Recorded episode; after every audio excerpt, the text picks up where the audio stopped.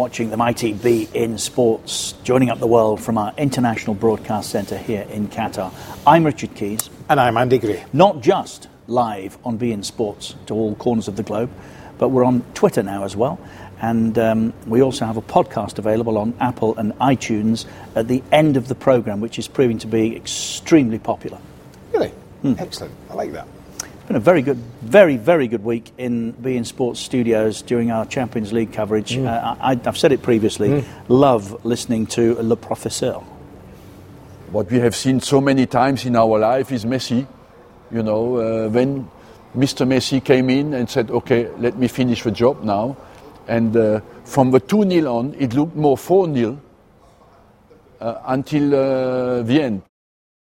How good a judge is he of football? Oh, terrific. Listen, he had, you don't get the success or have the success he has had as a coach throughout his whole career without knowing the game, uh, without studying the game, without being aware of everything that's happening in football.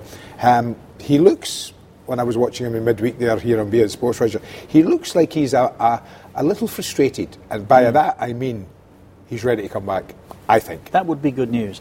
Uh, congratulations to everybody concerned with Sheffield United, Yes. not least my manager of the year, Chris Wilder. Mm. What a job done again. Out of League Two with Northampton, 100 points plus. Mm. Out of League One with Sheffield United, 99 points, I think. Out of the Championship now, maybe as champions this weekend. Mm. But what a week, actually, Andy, in Yorkshire, with these two Uniteds, Sheffield and Leeds, nip and tuck for the last, what, three months. Easy, And yeah. then what a magnificent gesture. And I, there's an argument it wouldn't have affected anything anyway, but what a fantastic gesture from Bielsa Yes. to give up the goal that they scored against Aston Villa the way Yeah, that he I- did. And promote Sheffield United, incidentally, as a result. Yeah, but I, I, you know, with Bielsa, it's, it's one of those, and I think what surprised everybody is because it was Bielsa. We know about the Spygate. Hmm. We know how he sent his mates over to have a look at teams who we've been playing against. So everyone then assumes that when something good should happen in the game, he won't be a part of it. Well, he, he, he th- totally threw everybody last weekend when, he, when Aston Villa were playing them, and he just says, "Let them score, let them score." Didn't have to, by the way. No, he didn't have to. I said that wrong. last week. There's nothing in the laws of the game that says Leeds United have to put the ball out of play when someone is injured. It's up to the referee, unless it's a head injury. He would stop it immediately. It wasn't a head injury. It wasn't really an injury, a bad injury at all. So Leeds were entitled to go on. It was Aston Villa who were at fault for stopping and not being professional, if you're totally honest. So Leeds didn't need to say, let Villa score. Bielsa did, and I think we should applaud him for that. We're off to Sheffield to discuss further. Also on our programme this week, um, this is what we briefly mentioned last week. When is a cheat not a cheat? Um, your, your brain gets you to a place, Andy, a 20th of a second before physically you might arrive. So therefore, when you put your arm up and shout, my ball, you could just be telling the truth. I have that problem with my mouth and my brain. and uh, this this is fascinating. This is modern day coaching techniques, virtual reality. Uh, these guys working with four of the top six clubs in the Premier League, Yeah. I believe, and a, a host of championship clubs. Yeah. You've I've done, done, this, it, haven't you? I've done it. I did it about uh, two years ago, Richard. Um, there was a, a, a guy back in England wanting to promote this and do it, and he asked me to go and have a look at it. Went to his house, and, I, and just in a room, maybe a room 20 feet by 20 feet. Yeah. And I put the, the and the next minute I'm in a, I'm on a training pitch, and I've got a session where I'm, I'm at the edge of the penalty area. The goals are there, and balls are coming at me, and I'm controlling them and shooting, or chest, shooting, heading. A little weird because you don't really feel the ball hitting you, you know. But it was a fascinating thing. I, I did think then. I offered him some opinions. I said I think it's something that you would use for kids, the young people, academies, brilliant, no contact, so less chance of injury. Um, you point. can be able to work with them in that respect. No impact at all with it, with the football or anything. Um, it was all a little real, but I see they've moved on now to being able to put players into situations where they're with top pros. Yes, you can go on the with pitch. them. That's what I'm saying. They've moved on from when I saw it, and I, I absolutely was was convinced two years ago that this would be something that the modern day footballer and the modern day club would get use of. Well, nice little investment on your part then. Well, I didn't invest in it, as usual. Last week was a very good show. Our first guest this week is Oh, top the guest. aforementioned Correct. Carrie Brown. Two years ago, I just got chatting about the social media. Could I help out? I was missing some of the events the FWA were doing. I wanted to get involved in them. But when they asked me to, if I'd be chair, it was a big surprise, a great honour. It took me a while to consider it and beIN Sports to support me. So thank you very much to everyone at the channel. 50 games seems a, a small amount when we think of all the amazing games that have been throughout the years. What was your criteria to make Yes. the top 50? Context is important. It's got to mean something, Yes. hasn't it? When Blackburn Rovers won the title. Yes. Uh, in 1995. Now, that, w- that wasn't a great game, was it? But it had massive amounts of drama and Oh, meaning. yes. Positioning of big European football clubs, John, to try and revamp Champions League. All of this reshaping of a European Super League comes from fears amongst Spanish, Italian, and German clubs because their fear is that the Premier League is becoming too strong. Why your pitch? How did FIFA get to hear about this glorious surrounding? I think just how scenic it is, the surrounding area. A lot of the comments we see around the pitch is of kick the ball into the sea, you know, everyone has get it kind of thing. It's not like that, it's just a, a lot a lot more serene, a lot just a, a beautiful landscape. So it does draw a lot of attention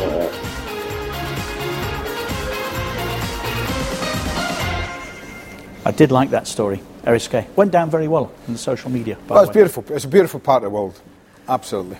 Latest update. Uh, Ah, they've been on the cusp of a, an alleged takeover, Bolton, for the past fortnight, but no, it has failed. So what I- happens? I don't know, Andy. I really don't know. There's a game outstanding, remember, that the players refused to play in because they hadn't been paid for And there'll be one this weekend outstanding. Well, I think the PFA have loaned money in order that the wages can be paid, so we await developments, but it's a club in a mess. And this has to be every Blackpool fan's No. ultimate nightmare. no. It might be that Owen Oyston, previous owner, buys it back out of administration No. and continues his ownership in a different guise. I thought they had new owners. No, no, no. there- I think there were. I think we we.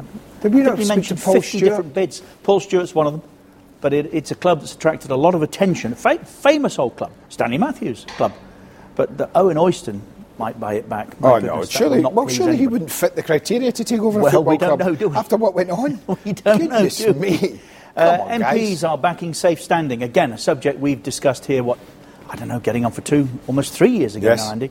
Um, but there's a downside. And we'll talk about this with John Cross later. Oh wow! Really? It's going to be more difficult to identify individuals if they're stood and not sat watching football matches. But safe standing isn't. I mean, correct me if I'm wrong. Surely safe standing is you have a seat, but you have the option to stand, and you're almost like in a, No. your own little cage. you stand. I thought you had a seat. There is a seat that can be. Tottenham have introduced it. There is a seat, but if it, you stand and the seat Okay. is taken away. All right. I, I- I mean, I, I watched this Me too. and was staggered. Hmm. And I have to say that, Andy, of this, look, the medical department, he met the criteria. Well, anybody, that's- that, that's- anybody that takes a savage blow on the head like he did, Yeah, yeah. right? Okay, so he's not immediately concussed. We've, we've talked about this so often. He's not immediately concussed, but he's in a dangerous state. And any further blow to the head during the course of that game, the next 10 minutes, could be fatal. Yeah, I know. But they, they, they followed. They followed the protocol. Well, they didn't, did they? Well, because they, did. should have taken No, him off. No, no, they followed. Liverpool the, did that with they Fabinho followed the- recently. they followed the, the UEFA, FIFA. Who is it? Uh, They followed the protocol that's out there. Now, what I would say is that the protocol out there isn't strong enough, right? Well, FIFA are actually now going in the direction that you and I, again, have been talking about for some time. Perfect. Saying we might, we might introduce these 10-minute substitutions Yeah. to replace the player, and then if he's okay, following further tests in and around Yeah. the tunnel area, back he goes. But that was just That was well. Do you know? You know how you, I knew that was bad because the referee showed huge concern about it Hmm. and came over to the touchline and said time and again, well, must have been for about thirty seconds. Is he okay? Are you sure? Is this going to be okay? Are you all right with this? Is he coming back on? Are you sure? So even the referee was who was on the field of playing right beside it was concerned. We had the same problem, if you remember, for Qatar. Yes, Recently. Asian, uh, finals. Yes. Yeah. And I- I- I- Ian McGuinness, the doctor, Yeah, had to remove centre back at 2 0. best player. Best player goes 2 1. And then as a doctor, you're thinking, wow, What have I done? I've That's cost the us. pressure they're under. They are under pressure, But but, the listen, safety of the it doesn't- player has to be paramount. Correct. Doesn't matter how much pressure you're under. His health is more important than anything. Yeah. Uh, this is what Pochettino was saying about it when questioned after the match. I think we, we follow the protocol. I think you can watch on TV what that happened, um, that our doctor, our medical staff behaved very well. They were excellent, followed the protocol. Um, and of course, I think um, I respect because um, I think um, I am professional about football, not about medicine. And of course, um, in all the decision about health is about the, the medical staff. And when they make all the protocol and was negative, the concussion, and that is why they allow to, to the player continues to play, allowing to play. I think the most important thing for us always was, or is going to be, is and is going to be, the health of, of the of the player. Um, it's not important the game, it's not important the result, it's not important it's a semi-final of Champions League. The most important is the health of, of the player. That is our priority always. But it's not about whether he's concussed. It's about the blow to the head. Yes, sir. And therefore taking extra care Well, you're not going to assess that. to be in- sure. You're not going to assess that in a minute. not. a minute I said to you at the golf club um, Yeah. the morning after, best free kick I've ever seen. Better than Roberto Carlos for me. Not for me. Do you know why for me? Go on. Because he meant it. So did Roberto Carlos. And he could put that back down there and do that again. Mm, and put that there. And he does. You go online and watch him. Roberto Carlos, by his own admission, shut his eyes and hit it. Um, and I he was- never replicated I was it. on the ground. I, I know. The night Roberto Carlos. Did he ever do that again? Well, it doesn't matter. No. He never tried it He can do that. Yeah, I know he can. Listen, it was an amazing free kick. There's absolutely no doubt about that. And Liverpool will look the world. I've always said when you've got somebody as good as Messi, what I was, normal. I mean, if you if you drew a straight line from that ball to the goalpost, it would probably go through these two players, which is which is standard. One beyond the ball to stop them bending it. But when you've got somebody like Messi, you surely have to put one more there. I've always said that. And you've got an extraordinary free kick taker, instead of just having one blocking the post, have another one. And if they had another one there, it would have been more difficult for him to do that. And he would have had to go higher and might have missed.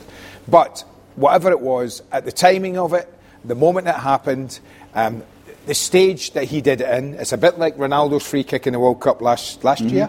That amazing free kick he scored when he got the hat trick that night. These players choose the time more than anything for me. You know, they might do it against Alaves and he was going like to that. do it. Those, those lovely close-ups. Yeah. You, you, you could see him. He, he measured it. Absolutely. He Wonderful. does that, yes, he does. Wonderful and they, and they pick the time to do it. They Wonderful the time. free kick. Amazing free kick. But this is interesting, this development. We've talked about globalisation of world Yeah. football, have we not?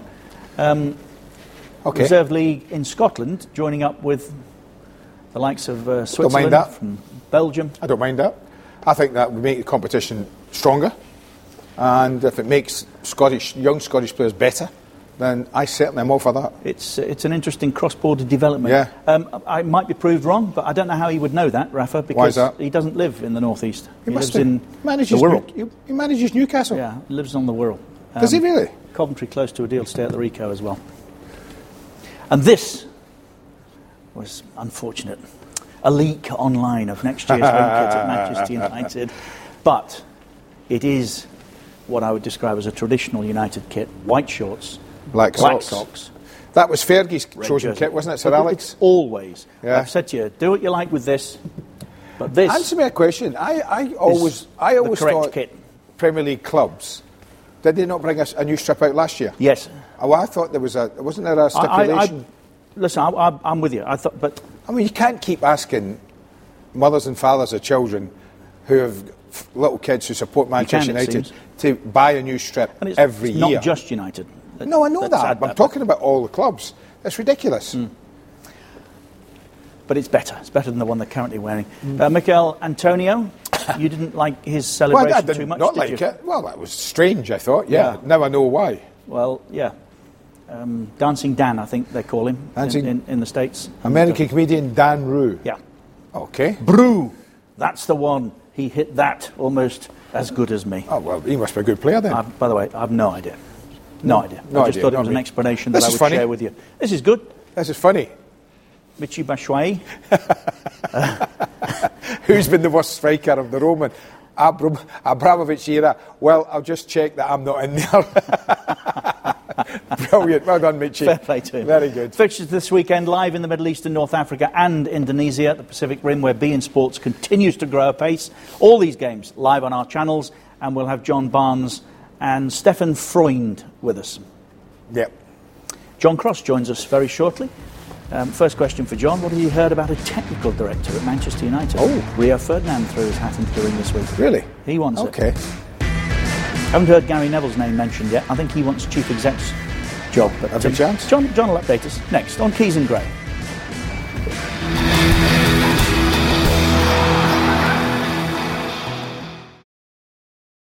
It looks like there is a little bit a destiny that is against Liverpool. You know, they dominated for such a long period English football, and suddenly, uh, from 89, 90 until today, uh, they cannot win the Premier League or the, Championship anymore. But De Gea was uh, never uh, quite a good cross taker, but on his line he was unbeatable. Recently, he's not completely mentally as sharp as he was before.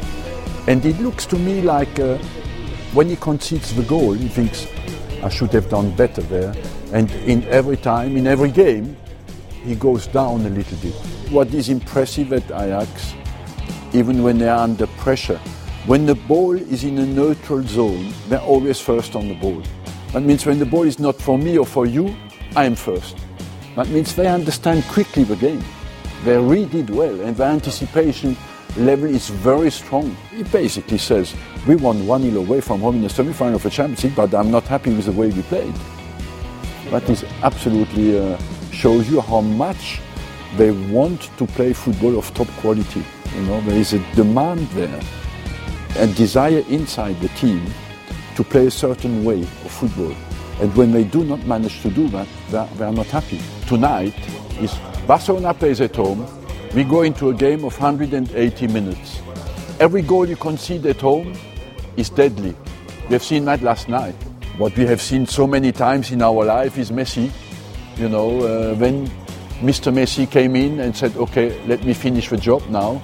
And uh, from the 2 0 on, it looked more 4 0 uh, until uh, the end. But Liverpool had one chance.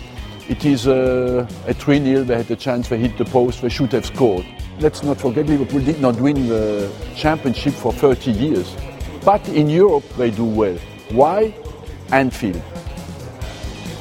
Home game. This is the most heated stadium in Europe in a return game. That's the only place you don't want to go is to Anfield because the atmosphere, everything is special there. Remarkable. Uh, as I said earlier, love listening to him. One thing, away goals should not count double. No, they not shouldn't. In the modern game. They shouldn't. Just shouldn't. They shouldn't. Uh, John Cross, chief football writer of the Daily Mirror, joins us. How are you, John? Oh, John, have you been playing with your toys at the back there? Behind you? It's a risk, isn't it? It's a risk. Whichever way I point, I point the camera, it's a risk. I'm always going to get caught out somewhere. Is there anything you Yes, want to tell us. John? Are all these your games? You should see the sewing machine underneath. I can see I can see the nail studio behind you. That looks very good. Your nails are looking particularly good at this moment. Were you in Coventry this week by any chance, John? No, I wasn't, but I did see the ceremony, and it was uh, it was a nice touch, wasn't it? Actually, I think Pat Rice was in attendance, one of the Arsenal greats, and the club really uh, uh, recognised David Danskin, wasn't he? I think that's sort of kind of one of the uh, one of the most influential men in the club in, in Arsenal's history. But um, but no, I was I was tied up on Champions League duty. Of course but, you were. uh, But it's- I it was a nice re- ceremony. Nice- yeah, nice uh, but remarkable nice that he's laid there in Coventry all these years and nobody really knew until No, lately. No, no, no. It's nice. I think Arsenal do some some of their sort of club history, and it's nice to. I I think it's become sort of like many Premier League clubs. It's become this global commodity, Yeah. but it's nice actually. A lot of clubs. Um, I, I think are very much in touch with their past. I was, I sort of went up to Everton this week, and uh, you know that that's a club absolutely. E- even though it's you know got m- massive grand plans for the future. I do think that that club is another one that is determined to stay in touch with its past and, and the community work that that football club does is, is absolutely top class, absolutely top. John, what are you hearing about the job of technical director at Manchester United? Who is favourite? Oh, yeah. it's uh, a few clubs. Uh, a few clubs are looking for a technical director, and I have to say, I look. The, uh, Man United, I think, have distanced themselves somewhat from the talk of uh, Mike Phelan.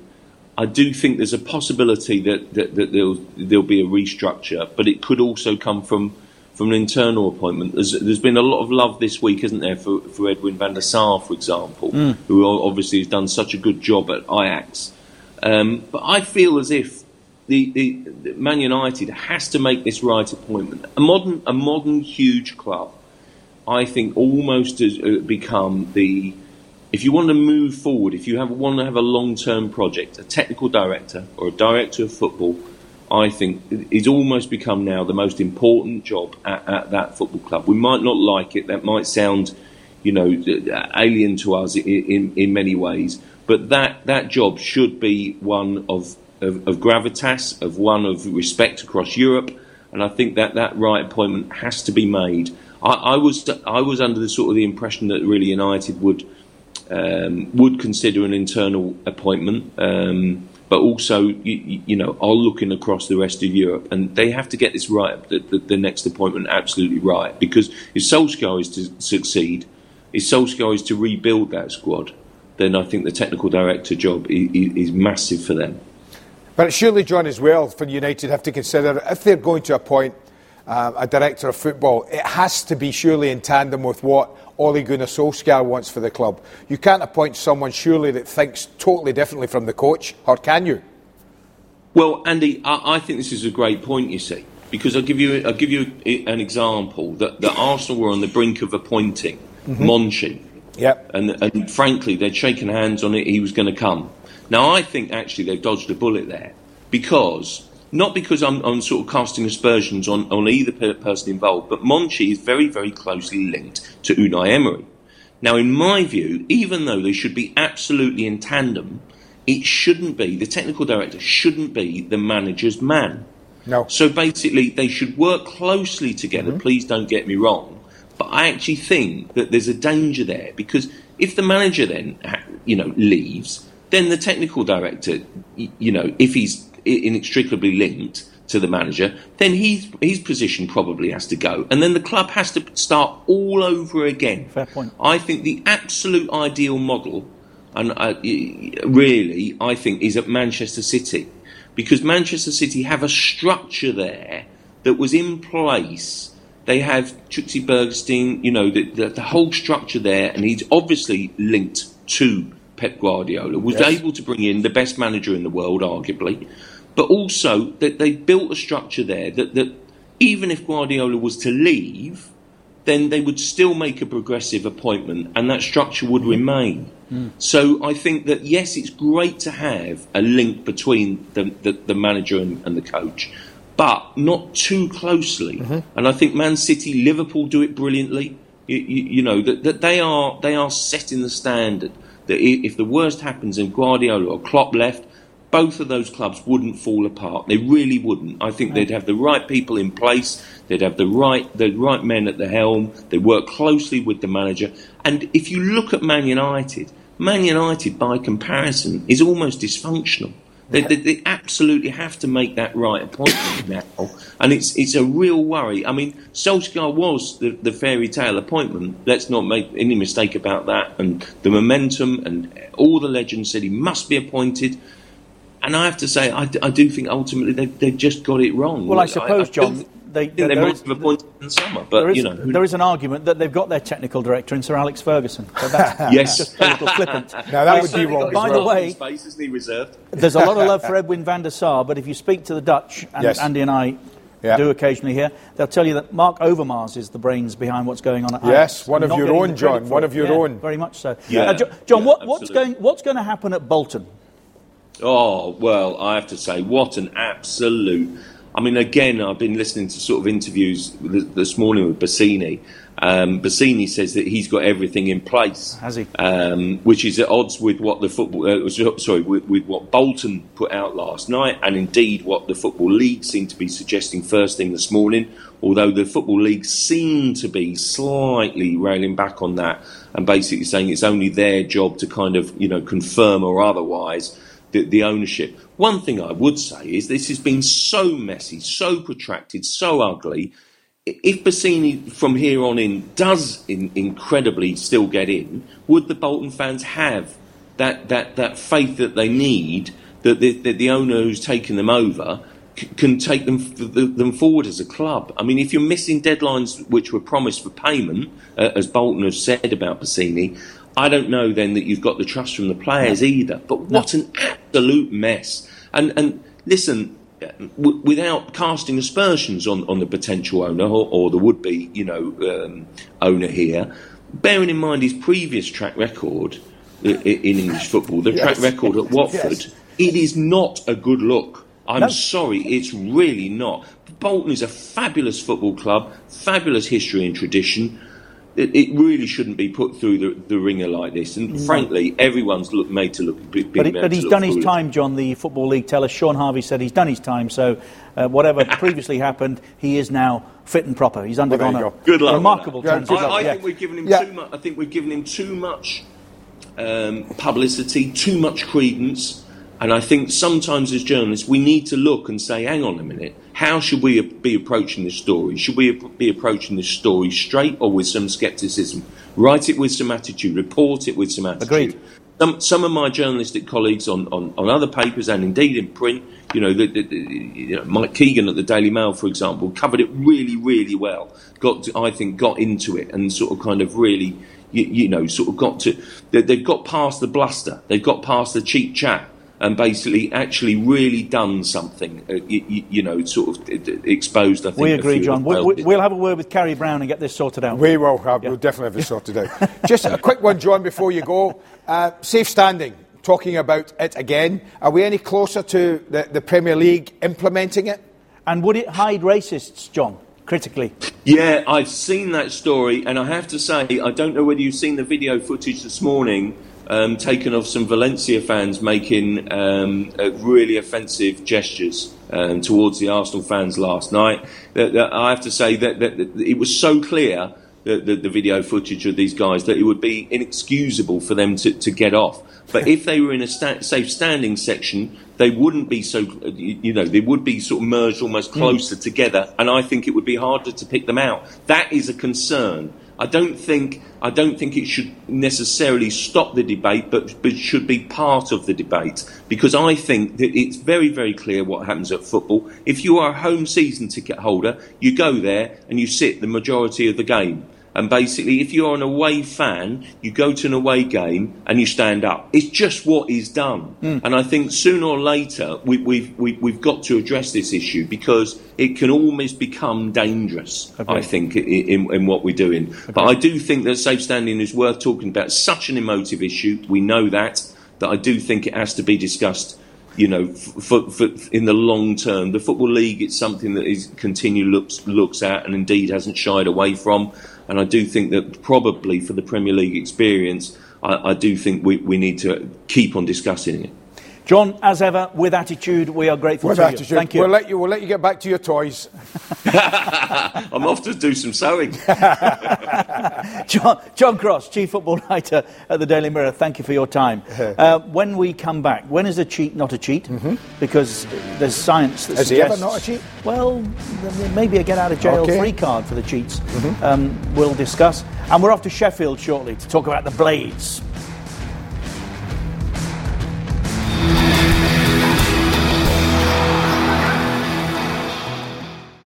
So, as previously mentioned, this is something that we touched upon last week, and I wanted to pursue, Andy. Mm-hmm. Have you ever, when you played, put your hand up and said, my ball, knowing full well it wasn't?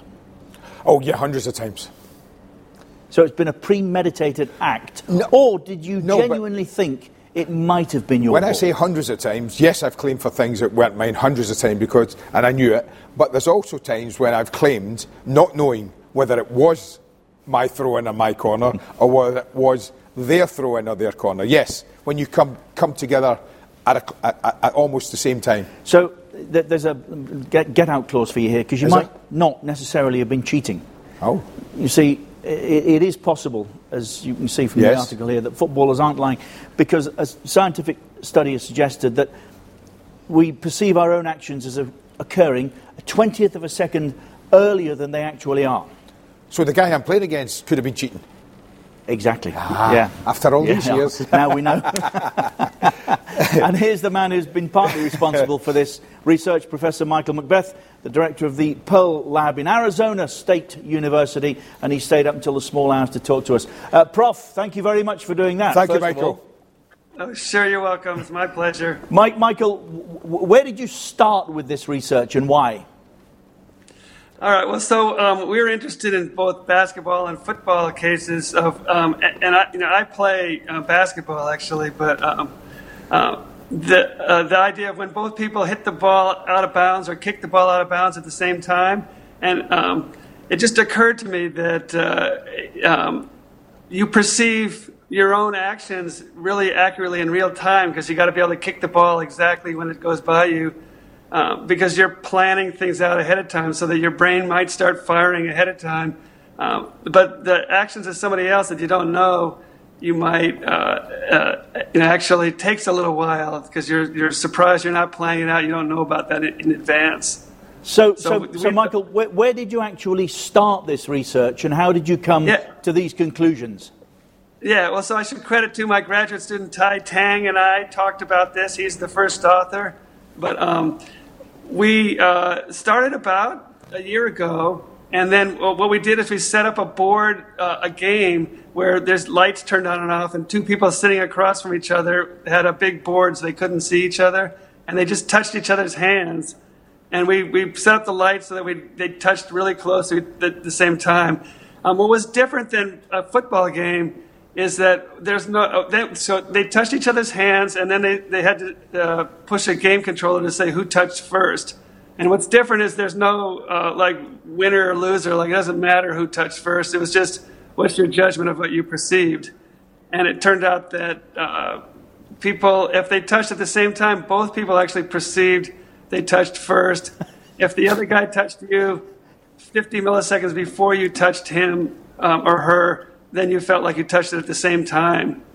So, So Michael, are we, are we talking about uh, like a 20th of a second time Yes. difference? That the both will Yeah. think they are, they, they believe that what happened, they are the control Yeah. of. But would it, see in sport, Michael, would it, and I played it for many, many years professionally, would it also be fair that if I was a second late to getting, to, getting to the football and immediately claim that's mine, I would be cheating? Yeah, well, so I, I mean, I think we know that people argue their case and, and sometimes are lying about it. Uh, but we, we just thought it's interesting that there are these cases when it's really close and they both vehemently believe Yeah, that they're yeah. telling the truth. And then we just assume the other person's lying because we know that people do a lot. But actually, they, when they, you know, they're not lying. They both really strongly perceive that they touched it first. So it, it adds to the vehemence of uh, what we're playing, especially if it's like a friendly pickup game. So there's not even a referee, um, and you're just calling each other. It's like, wow, those, you know, that guy, even you know, even though he's a buddy of mine that we drink beer with later on, you know, that, that that he's still cheating now, and and it's just showing that we that we actually do have this bias. Um, you know, the same timing thing comes into play when you do the Mexican Ola wave. And we actually timed those all over the world. Uh, you know, the speed that the waves going around Yes. stadiums. Yes. And it turns out that's tw- about 20 people per second. So what we're finding is that this delay in perceived time is about the same as um, our motor behavior, like the fastest that you can coordinate movements. It's also the fastest that people can drum. So it, it actually makes sense from a, um, a planning standpoint or, uh, that, uh, or evolutionary standpoint, that we evolved um, the ability to perceive things as fast as um, we can beha- uh, coordinate our motor behavior. And it doesn't really do any good to perceive things faster than that. So, Michael, we, we, it's small margins, but is this something of a get out clause for those who actually do want to cheat? Um, yeah, I mean, I think because because then you could argue, look, we don't really know people make mistakes. I, I don't think we need any more motivation to cheat that, or to lie about it. I think people will do that anyhow. But but I, I think if you're especially if you're playing with friends, um, then then you realize, okay, even though it seemed like um, I touched it a split second earlier, maybe you know we touched at the same time, or Um, or, or might, it's possible I might have been a little later. So we're hoping it could add a little humility to people's uh, confidence. Pete, prof, just let me ask you one question regarding football, Professor. Soccer? Do we need to differentiate? So, well, soccer. I, I, I, am hoping that. Well, I'm. No, you I'm, call it, call it football. I'm okay, that's good. I'm, that's I'm, good for me. I'm hoping it was football. We were, uh, football this side of the pond we are talking about. it, it, does that same apply in football? If, if I'm going into the penalty area, Professor, with a ball, ah. and I and I see a defender come across me to ah. tackle me. And does my brain assume I'm going to be hit? Therefore, I'm going Yeah. to fall down a fraction earlier than I might have done? Well, no, uh, we're looking at that now. So all we've tested so far is when you're planning your own behavior, you perceive it a little earlier than um, actions of others. But if you can see the other person doing something, I think you probably do perceive uh, that a little earlier also because you incorporate that into your um, planning of, of how the world is, is moving. So, so I think you're right. You, you, actually, um, I have noticed with myself when I'm falling over that um, I start yelling in pain sometimes before I actually hit Correct. the ground. So I think you, I think we do do that actually. Well, there you So- go. They all do good. now, Michael. Everybody, when they fall over, screams anyway. I'm, I'm slightly ahead of myself. I know that we've got to end this. Yes. Thanks for staying up late. Thank you, Again, Michael. Appreciate your time, Michael. Oh, Great sure. to talk. Thank you very much. pleasure. Thank you, Yeah, Professor luck to you Michael all. And anyone done for simulation this weekend, we have his number. I would be making that my first call, wouldn't you? Well, I'll be, I'll be reassessing the accusations I often make to the modern day footballer, obviously. Uh, there we are. Big final Yeah. day in the Championship. Sunday. Title up for grabs. Norwich City are on the road. They go to Villa. Sheffield United can pinch top spot. Yes, they can. And goal difference. That would be amazing. Wouldn't it just? Would be amazing, actually. to Yorkshire to talk with our next guest, James Shield, the Sheffield United correspondent at the Sheffield Star. James, hi. Thanks for talking to us. Hi, James. Hello, hello there, my pleasure. Now, have you, have you been enjoying this season as much as we have away over here watching Chris Wilder's side perform the way they have and being chased by Leeds? It's been an absolute pleasure this season, to be honest. It's not something I've been able to say for the past, or, or you know, for, for much of my time here, to be honest. Uh, but no, it, it has. It's been an absolute joy, and, and do you know what? For for a whole host of reasons, not only the football that they've played, it's a really pioneering brand of football, and mm. when you look at the financial sort of constraints that they've got, you know, it's almost a type of football that they shouldn't be playing. They haven't parked the bus. They've really attacked teams. But there's just some lovely stories there as well. You know, players who have started their careers in non-league. Yeah.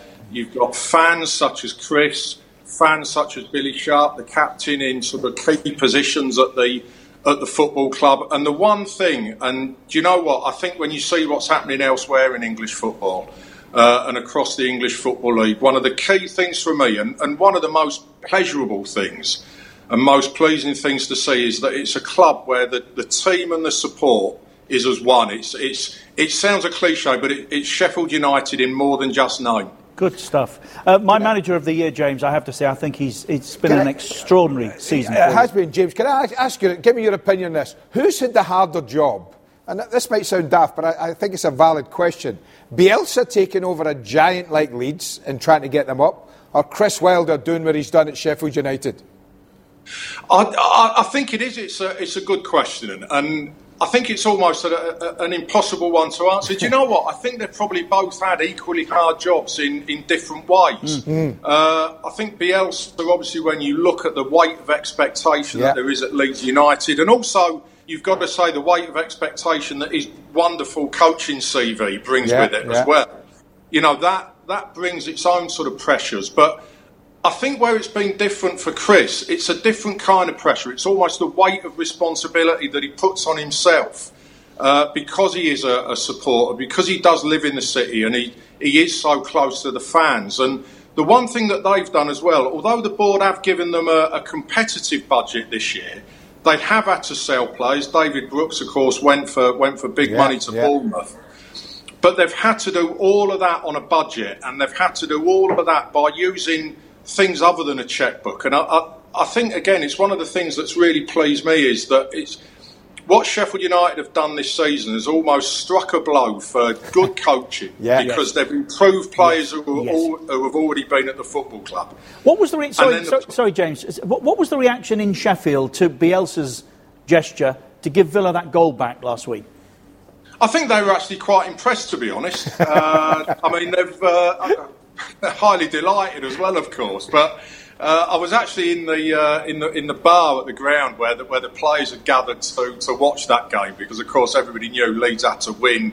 Uh, to really take the title race to the final, or the, the, the race were automatic to the final day. Even then, I think when you look at the goal, Goal difference, difference, between the yeah. two Yeah, yeah, sides, Sheffield yes, United yeah, already yes. had one foot there. But the, yeah, they, they were they were highly delighted. I don't think they were so impressed with Patrick Bamford's uh, Yes. shenanigan. Well, he's got his comeuppance, hasn't he?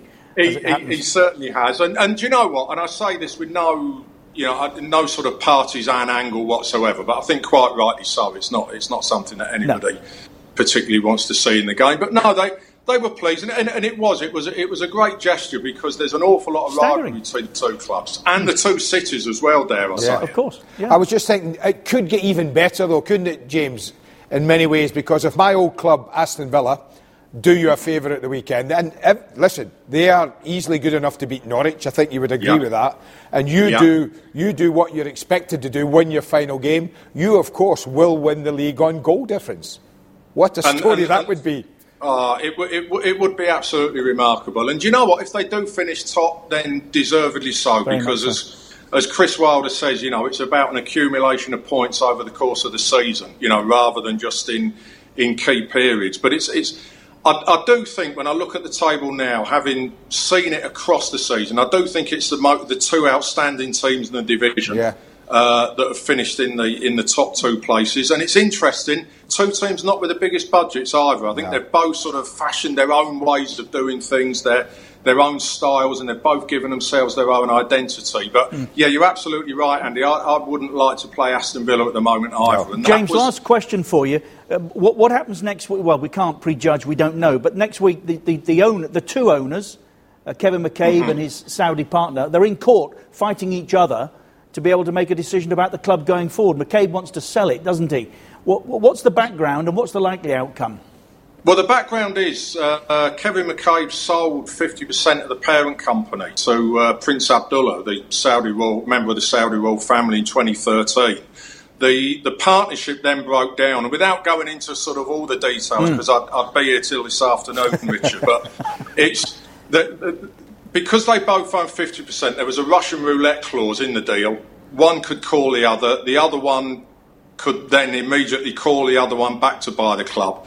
They had a falling out over a manoeuvre that was designed to ensure that the property rights of the football club uh, weren't sold immediately. So Kevin McCabe refused to hand over his shares.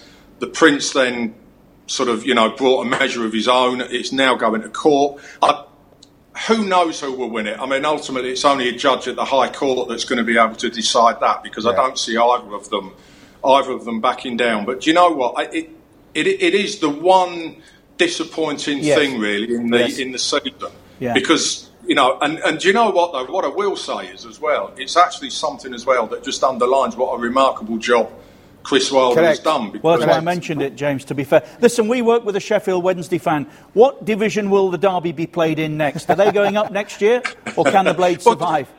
Uh, do you know what? I think Sheffield United can survive. Uh, I think they'll do it in their own way. I think they'll again they'll attack the division. I don't think they'll uh, they'll look to sit back.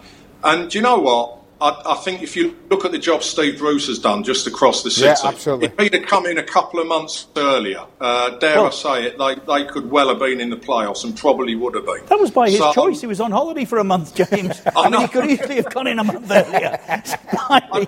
Do you know what? I, as much as I know he needed the break, and, and Steve's talked about his reasons for needing that, and quite rightly so. I, I wonder if he's kicking himself. I think he might be, James." watched another team at West Indies." James, it's really good to Do you talk to you. I suspect we'll be back on next year. Thanks, James. Fingers crossed. Oh, Ja- thanks. thanks very much. James Shield, Sheffield United correspondent of the good. Star. Brilliant. Very Great to good. talk. And it all unfolds, of course, with us here on beIN Sports Sunday, the last day of the Championship. Now, when we come back, we're going virtual. That's the future. Not gaming, but training. You can play now in your front room. Yeah. This is amazing. We'll explain more Next.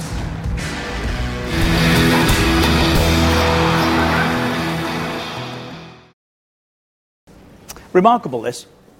Uh, England's top football clubs, and I mean top, are using this facility now to coach.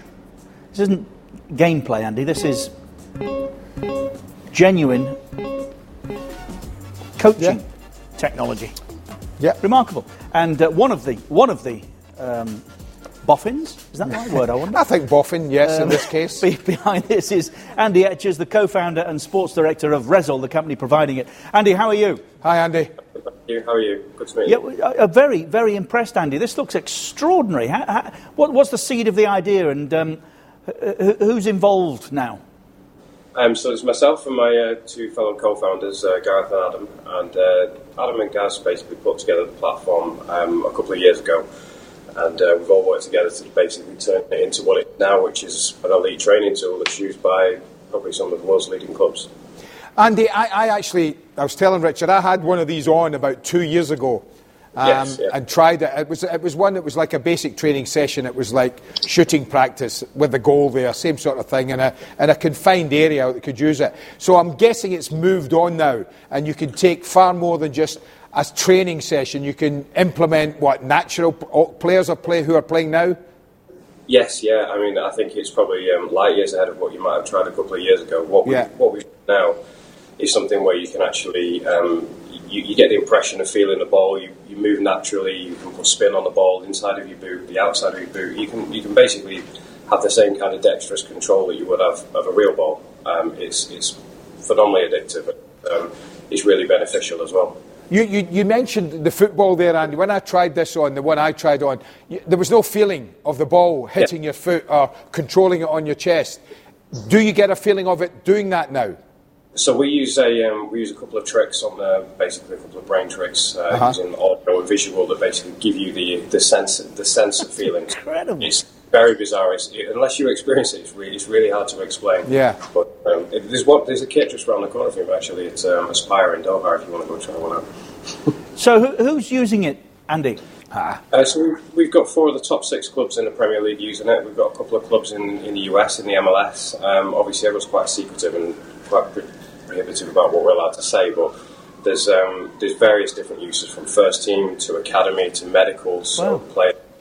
There's a team at the top of the Premier League or near the top of the Premier League who've been using the kit for um, injury development of uh, players who've been out for long terms, basically, basically making sure uh, their neuroplasticity stays stays uh, with them and that they can feel an engagement with the ball, which obviously I'm sure you'll know, Andy, is, Yeah. is, is damaging if you're out for long term injury. You want to feel the ball, you want Correct. to get involved, you want to be moving around and, and, and engaging. It's really powerful in, in that way. And, and are we hearing correctly, Andy, that it, it is an instrument that can also diagnose head injury?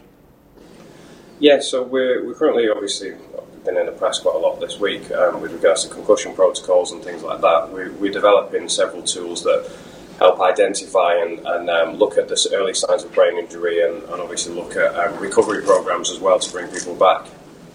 So, what size, I mean, what kind of room, what kind of space do you need to put a session on like this?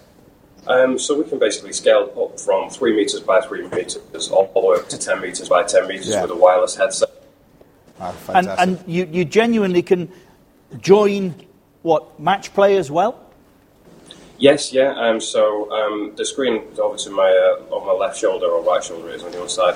Um, is currently showing a analysis game of um, a Youth Champions League game. So what we can do there is we can look at the moment, a moment from the game, take a viewpoint of a player's actual perspective, what they were looking at at that moment in time. It gives us a different way to analyse the game that's just a little bit more in depth than traditional video. Fantastic. Absolutely love it, Andy. Uh, sensational. Uh, really good of you to talk to us, and um, good luck with it all. Yeah, Thanks for your I, time. Andy, two years ago I thought it might be good. I now wish I'd known your number two years ago. yeah, well, you're more than welcome to try it. Give it a shout. Um, when I'm back, Andy, I'll give you a call, definitely. all right, yeah, Great thanks to lot. talk. Thanks, Andy. Thanks, Andy Andy. Etches, co-founder of Rezzil, which is the company providing that extraordinary. I actually thought it would be, I said to you, I thought it would be brilliant for academies.